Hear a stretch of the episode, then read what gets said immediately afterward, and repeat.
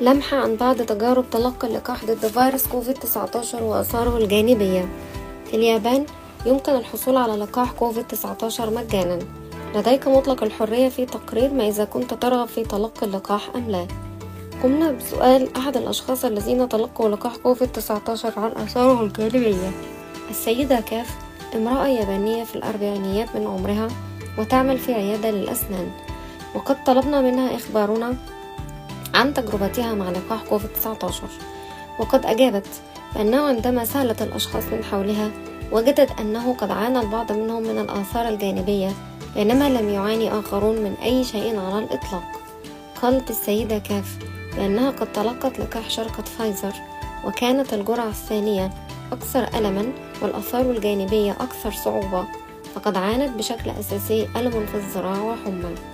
وعندما سألناها عن الجرعة الأولى من اللقاح أجابت بأنها لم تشعر بأي ألم في البداية ولكن بعد مرور خمس ساعات في حوالي الساعة الثامنة مساء شعرت بثقل في كتفها الأيسر فجأة حيث تلقت اللقاح في الذراع الأيسر ثم بدأت في الساعة العاشرة مساء بالشعور بالألم الشديد في ذراعها حيث أنها لم تستطع رفعها مجددا.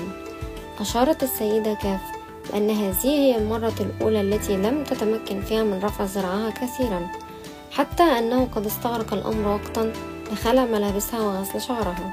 وعندما سألناها عم عما إذا قد استطاعت النوم جيدا تلك الليلة أجابت بلا لم أستطع النوم جيدا. فعندما استيقظت في صباح اليوم التالي كانت لا تزال تشعر بالألم عند لمس ذراعها ولكنها ذهبت إلى العمل وتمكنت من التحدث إلى الناس والتحرك. ومع ذلك كان الأمر مؤلما عندما استخدمت يدها وذراعها.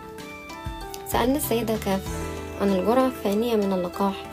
أجابت بأن الجرعة الثانية للقاح كانت مؤلمة جدا فقد شعرت بالألم في ذراعها بعد ثلاث ساعات فقط من تلقي اللقاح. وفي قرابة الساعة الثالثة بعد منتصف الليل شعرت بالخمول وألم في المفاصل وأصابتها الحمى.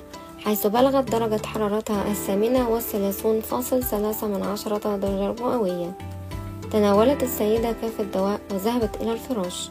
ولكن في الصباح التالي بلغت درجة حرارتها السابعة والثلاثون فاصل ستة من عشرة درجة مئوية وشعرت بثقل شديد. ولم تتمكن من الخروج في ذلك اليوم وأخذت قسطا من الراحة في المنزل. تناولت السيدة كاف دواء يدعى كالونال لتخفيف الحمى والألم حيث تناولت جرعة واحدة من الدواء في المرة الأولى وأربع جرعات في المرة الثانية. انخفضت الحمى وشعرت بالراحة وقد ساعدها أيضا على الشعور بالراحة القيام بالضغط على الجزء المؤلم من الذراع.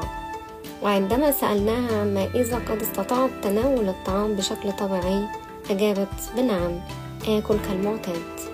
وعندما طلبنا من السيدة كاف إعطاء بعض النصائح لمن سيحصل على اللقاح نصحت بالاسترخاء والحصول على قسط جيد من الراحة حتى لو لم تكن تعاني من الآثار الجانبية. الشعور بالخمول والألم سيتحسن بمرور الوقت. وقد نصحت أيضا بأنه من الأفضل أن تأخذ إجازة من العمل في اليوم التالي من الحصول على الجرعة الثانية من اللقاح حيث تكون الآثار الجانبية شديدة.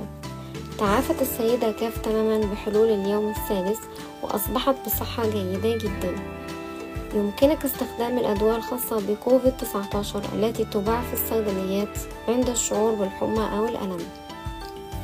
تقول وزارة الصحة والعمل والرفاهية في اليابان أن المسكن الخافض للحرارة الذي يحتوي على أسيتامينوفين وإيبوبروفين ولوكسوبروفين وكلاهما من الأدوية غير السترويدية المضادة للالتهابات تساعد على علاج الحمى أو الألم بعد اللقاح. من الأفضل شراء الدواء قبل تلقي اللقاح لكن لا ينصح بتناوله قبل ظهور الأعراض.